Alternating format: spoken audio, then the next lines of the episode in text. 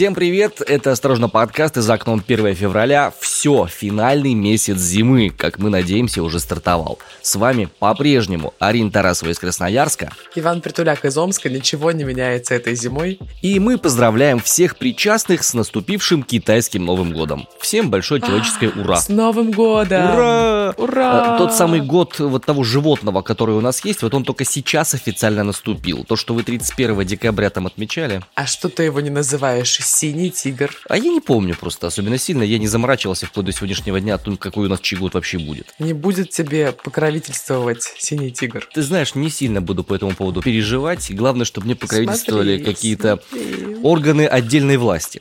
Ну, чем еще этот день сегодня интересен? А, Интересен этот день тем, что сегодня официально отмечается еще день Робинзона Круза. Подожди, а может быть Робинзон Крузо все-таки? Как-то я много всего слышал про это. Может быть, я говорю по старой привычке сибирской. Так вот, почему именно сегодня он отмечается? Дело в том, что почти 300 лет назад выловили мужика с острова, который реально 4 года прожил на острове в одиночку. Звали его Александр Селкерк, был он шотландцем, и он 4 года сидел в Тихом океане на острове Мас-Атьерра, куда его посадили за то, что он вел себя нехорошо, дебоширил на э, судне и был вообще не очень адекватным мужиком. Сейчас есть випассаны, куда люди ездят специально, чтобы, знаешь, отключить все телефоны, ни с кем не разговаривать, медитировать и вот исключительно находиться наедине с собой и с природой. Вот мне кажется, этот человек всех опередил еще и не по своей воле. А Робинзон Крузо или Крузо, как хотите, так и называйте, он вообще это сделал кучу лет назад, очень сильно давно. Это была, наверное, первая вип-асана в мире. А Вы спросите, при чем сегодня вообще день Робинзона Крузо или Круза? Да при том, что, судя по всему, этот вынужденный локдаун, эту вынужденную самоизоляцию придется нам еще разочек пережить. Надеемся, что на гораздо более короткий срок. Итак, Сейчас расскажем подробнее. поехали. Ковидная бинго. Очередной раунд удаленки для школьников, каникулы в Госдуме и странные последствия пандемии в Канаде и Финляндии. Как же быстро они растут. Производители молока повышают цены вслед за производителями детского питания. Что там по медалям? Вводим олимпийскую рубрику на время игр в Пекине. Там сейчас всплеск заболевания коронавирусом, и в российской сборной много замен достойных спортсменов. На Украине опять что-то не так. Глубокий анализ текущей ситуации для нашего подкаста провел историк и политический эксперт Виктор Мироненко. Ну что, господа, важные новости по коронавирусу. Давайте начнем с нашей российской статистики. На 31 января, то бишь на вчерашний день, Оберштаб а, выявил 124 тысячи случаев заболеваний коронавирусом. И это новый максимум с начала пандемии. В мировом сообществе тоже достаточно неспокойно по вопросу коронавируса. Вот, например, в Канаде, вот откуда вообще не ожидалось никаких новостей, потому что сколько вот мы с вами уже работаем в новостях, оба в сумме получится достаточно круглое количество лет, из Канады, как правило, новостей очень всегда мало. Их вообще практически нет. Ну, там, если только про хоккей что-нибудь расскажут, да и все. А вот сейчас, в 29 января, в субботу, перед зданием канадского парламента произошел большой сбор людей. И, насколько известно сейчас СМИ и медиа, там происходит протест дальнобойщиков. Дело в том, что канадские власти сказали, что всем необходимо привиться, всем тем, кто пересекает канадско-американскую границу.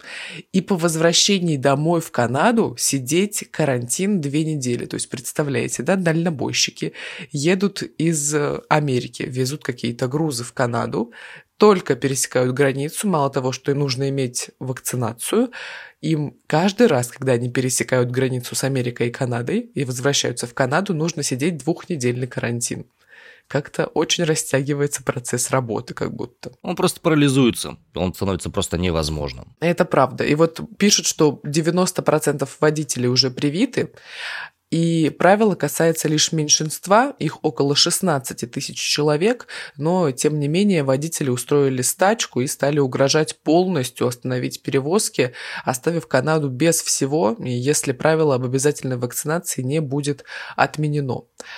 Далее, к акции дальнобойщиков стали присоединяться обычные люди, и они говорят, что это вовсе не протест против вакцинации, их не устраивает именно такое вот жесткое правило о том, что они должны вакцинироваться 100%, иначе ничего делать они не могут. Это удивительно, потому что Канада вообще, есть такое предубеждение, что в Канаде все спокойно, максимально дружелюбное, э, жители э, там живут, и там вообще толерантность, любовь, добро и позитив. Поэтому это неспроста у нас в первых строках нашего выпуска, потому что это действительно уникальное событие. Тем временем на другом конце земного шара, в Финляндии, с 1 февраля, с сегодняшнего дня, намерены отменить все ковид-ограничения вовсе.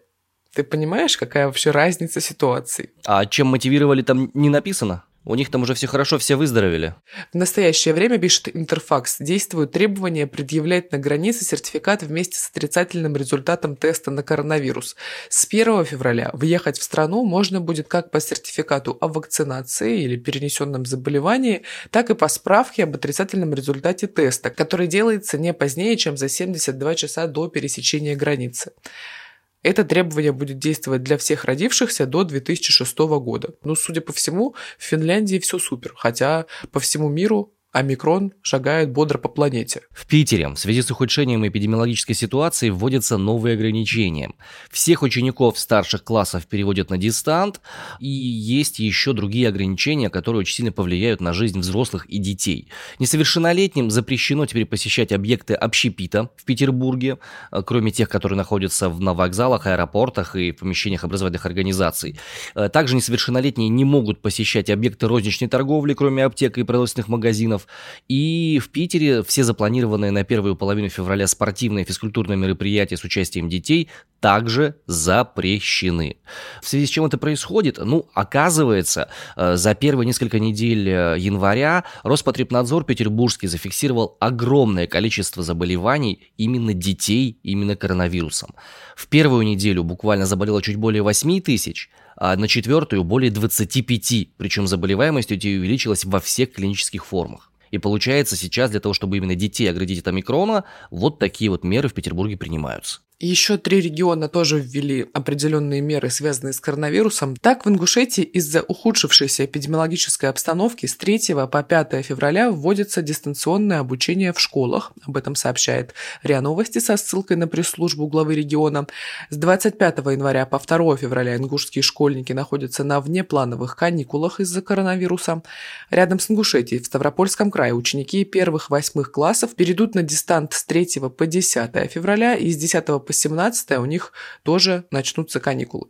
В Тульской области региональное управление Роспотребнадзора также рекомендовало отправить школьников и студентов в колледжи на каникулы со 2 по 13 февраля включительно. Такие внеплановые каникулы февральские в ряде российских регионов уже начинаются. А знаете, у кого еще каникулы? А в Госдуме у нас еще каникулы. Мои зайки, наконец-то. В ближайшие две недели из-за пандемии Госдума не будет собираться на пленарные заседания, депутаты будут работать в своих регионах. 15, 16 и 17 февраля должны были быть у них пленарные заседания, э, они пройдут, а с 8 по 9 все отменено.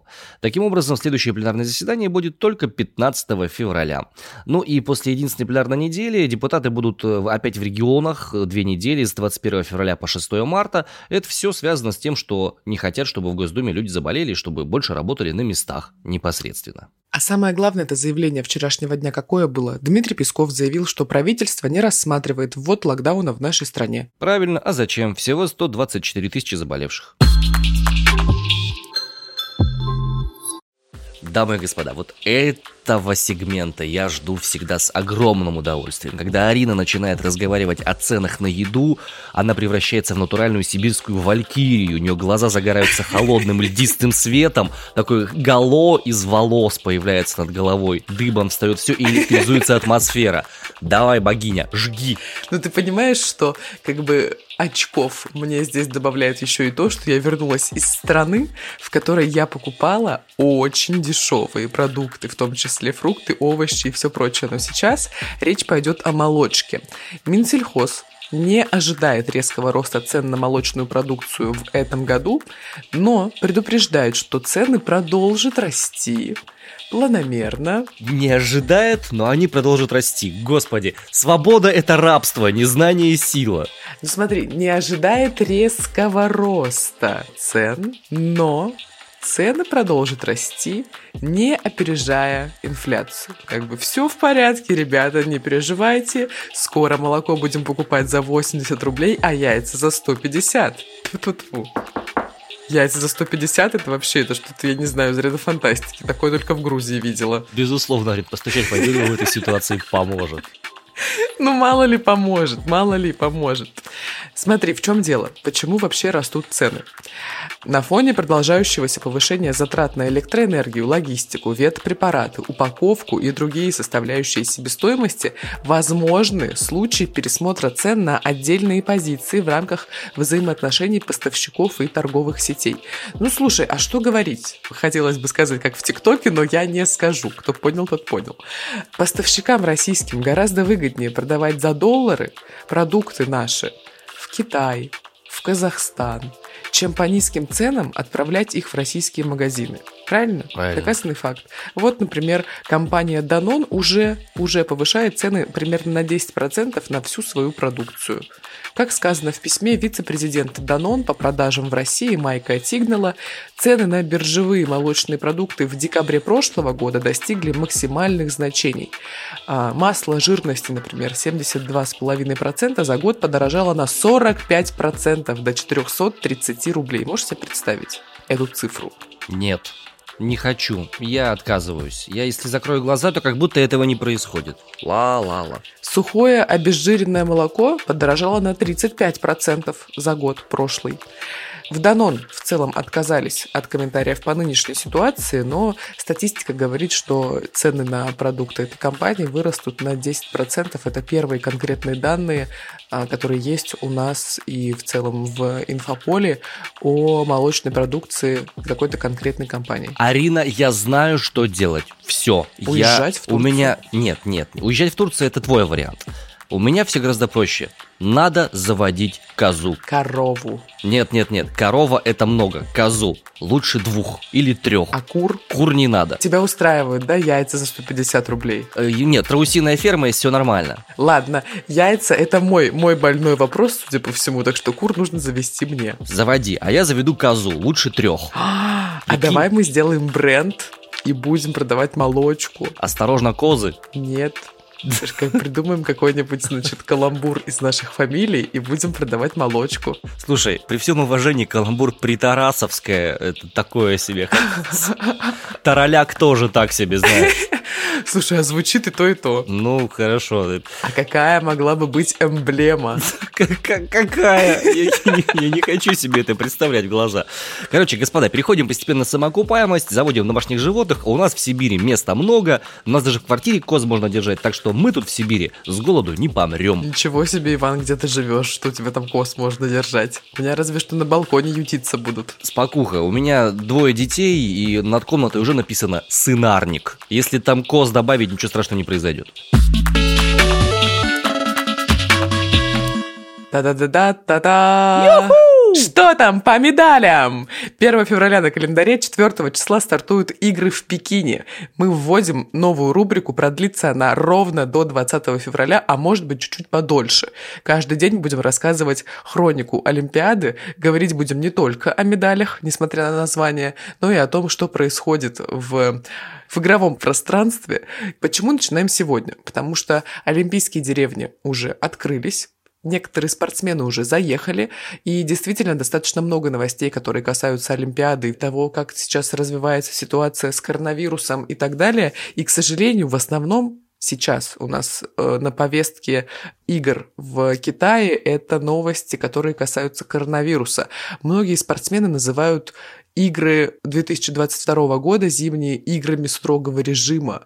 А некоторые спортсмены, хоккеисты говорят, что это вовсе будет игра в кальмара, потому что Пекинская Олимпиада установила рекорд по количеству антиковидных ограничений. Вот, собственно, поэтому игры строгого режима так это все и называются. Это логично, потому что, учитывая, что коронавирус-то появился у нас в Ухане, а, ну соответственно, да. да, и было бы очень неплохо, чтобы как бы, ребята, у нас все нормально, мы все вообще ходы закрыли, все будут, все, со всеми все будет замечательно. Что там такое они интересное делают, что это прям такие очень сильные ограничения? Ну смотри, Олимпиада, во-первых, будет иметь так называемый формат пузыря, это ежедневное ПЦР-тестирование, отсутствие на трибунах иностранных болельщиков, роботы вместо обслуживающего персонала в гостиницах и организаторы Олимпиады использовали, вообще кажется, весь опыт, накопленный с начала пандемии и интегрировали его в эти зимние игры. Круто. А ты вот насколько рациональным считаешь вообще проведение Олимпиады при таких условиях? Ты знаешь, это очень хороший большой вопрос. Я знаю, что некоторые страны принципиально отказывались от проведения Олимпиады у себя. Ну вот э, на самом деле из-за пандемии одной из причин среди которых была пандемия, отказалась только Северная Корея. Все остальные страны бойкотировали Олимпиаду по дипломатическим причинам. Не было пандемии среди них. Это понятно, что Пекинская Олимпиада, она будет э, полем для огромного количества скандалов. Так или иначе, хотим мы этого или не хотим. И они будут и коронавирусные, и не коронавирусные, и, скорее всего, и допинговые скандалы там будут. Ну, очевидно. Мне интересно, как они будут решать вопросы, связанные с болельщиками. Учитывая, что в Китае населения довольно много, полагаю, что они просто назначат э, за отдельные страны, чтобы болели отдельные группы китайского населения. Мне кажется, это будет довольно прикольно. Еще что касается коронавируса и Китая, в российской сборной, в сборных, в принципе, по очень многим видам спорта от России, куча замен. Вот, например, мы рассказывали уже про скелетониста Никиту Трегубова, и все-таки его заменили, не поедет он на Олимпиаду. Вместо него туда отправится победитель интерконтинентального первенства Евгений Рукосуев, насколько я помню. И, собственно, он и будет представлять в качестве скелетониста одного из Россию на Олимпиаде. Обидно, обидно, конечно, потому что э, люди готовились, люди ездили на прошлые Олимпийские игры и так далее, но реальность такова, что замен в этом году действительно очень и очень много. Ну вот, допустим, в Японии, то, что проходило в прошлом году у нас, это прошло почти мимо всех нас, почти никто особого внимания этому не уделял. В отличие от японской Олимпиады, здесь, судя по всему, в Пекине будет что-то гораздо более грандиозное, потому что готовятся к этому знатно, и мы даже тоже уделяем этому гораздо больше внимания. С чем связана подобная смена формата, честно говоря, не совсем понимаю. Может быть, с тем, что летом было действительно пик по заболеваниям, заболеваемости, хотя сейчас тоже пик по заболеваемости находится.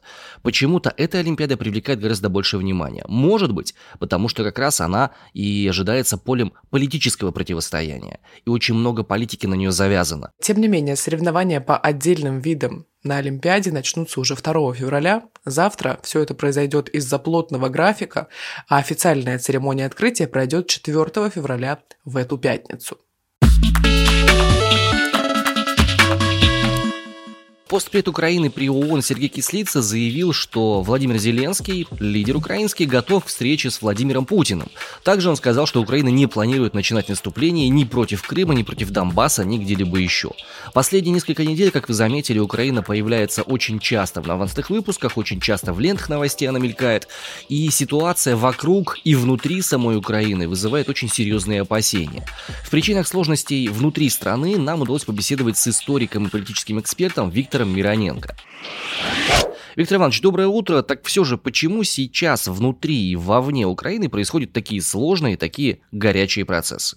Мое понимание исходит из моей позиции постоянной о том, что на постсоветском пространстве Украина при всех проблемах, но, если хотите, демонстрирует некий дискурс продолжения тех реформ, в которых мне когда-то пришлось участвовать, я имею в виду реформы второй половины 80-х годов. Объективно Украина оказалась точкой сборки, возможно, и какого-то нового иного мирового порядка, который, если помните, Горбачев называл новым политическим мышлением.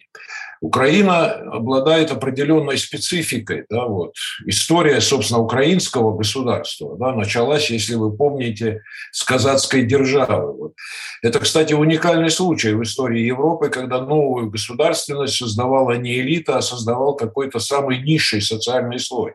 И вот, как ни странно, сегодня вот эти какие-то характеристики исторические дают о себе знать в Украине.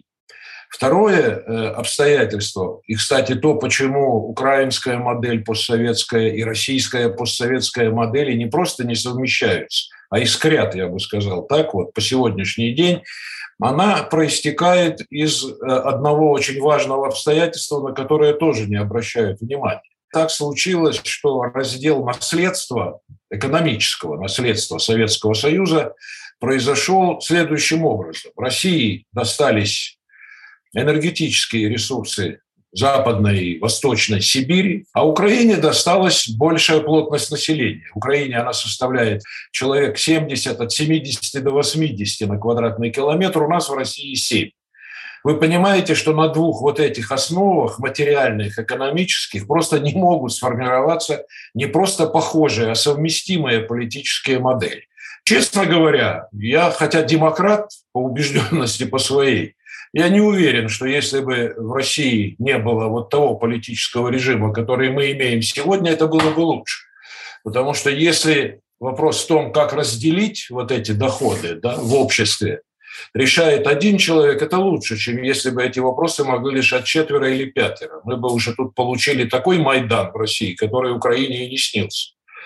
А в Украине другая ситуация. Там люди, а весь советский опыт показал, что люди работают только тогда, когда они чувствуют результаты своего труда. И работают только в условиях максимальных степеней свободы, экономической прежде всего. Вот в этом, в этом причина и в этом специфика ситуации в Украине. И проблема Украины сегодня, если говорить о внутренних проблемах Украины, на мой взгляд, состоит в том, что начиная буквально с провозглашения 30 лет тому назад независимости, украинская элита строит такое национальное государство образца периода весны народов, середины XIX века. А на дворе уже 21 столетие, Тут еще один парадокс. То есть Украина объективно требует, как я уже сказал, максимальных степеней свободы. Но ситуация внешней агрессии, назовите это по-другому, войны, требует консолидации, требует свертывания этих свобод. Вот в этом парадоксе украинская элита мечется и пока не находит на это ответа. Вот эта модель себя полностью исчерпала. Она выполнила свою роль, Украина стала суверенной, ее признали во всем мире. Она в кое в чем преуспела рыночной экономике внедрению. До определенного момента, до 2004 года, она вообще была на постсоветском пространстве, если хотите, образцом да, э, смены власти политических режимов и так далее. Вот эта модель, она устарела, ее нужно менять. Нужно менять, пересматривать. Но поймите, сделать это можно только в условиях стабильности национальной консолидации и внешних благоприятных условий. К сожалению, ни того, ни другого сейчас нет, и поэтому мне кажется, что это определяет ситуацию в Украине. Ну а сейчас время географически-метеорологического экскурса. Ваня, нам нужно просто прыгнуть через собственную голову и найти человека из Кривого Порога или из Косого Брода или из деревни Хорошая, откуда-нибудь. Я очень хочу поговорить с таким человеком и узнать, как у них там дела. Друзья, если вы живете в каком-нибудь интересном населенном пункте, вернее, в населенном пункте с интересным названием, пишите. Срочно пишите либо мне в Инстаграм, либо как-то свяжитесь с нашим продакшеном. У нас есть электронная электронная почта, можно написать нам в Инстаграме «Осторожно, подкасты». Мы будем с вами болтать, и вы будете звучать в нашем подкасте. В прямой балке в Волгоградской области сегодня переменная облачность и плюс 2. Косой брод Свердловской области сегодня порадует жителей снегопадом и всего двумя градусами. Со знаком минус, да. Ну а в Кривом Пороге Республики Карелия сегодня вовсе минус 5 и пасмурно. Ну а в Красноярске сегодня по традиции минус 24, солнце пробивается сквозь наше черное небо, которое над городом нависает из-за количества заводов и всего прочего. Ваня, как у тебя дела? Ну, у меня ништяк, сейчас я скажу точно, сколько у меня за окнами. У меня минус 7. Кайф. Поеду сегодня на сноуборде кататься. Кайф. Значит, тепло скоро и ко мне тоже дойдет. Прощаемся с вами на сегодня. Вторник начали бодро. Продолжим эту неделю также замечательно, бойко, ярко. Вместе с нами это делайте. Каждое утро. Осторожно утро на всех площадках. Apple подкасты, Spotify, Яндекс Музыка и все прочие. Иван Притуляк и Арина Тарасова микрофона встречают с вами каждый новый день и держат вас в курсе всех новостей. Подписывайтесь на нас в Инстаграме, в Телеграме, осторожно подкасты мы там называемся. И да, будьте в курсе. До завтра. Любим, целуем, адью.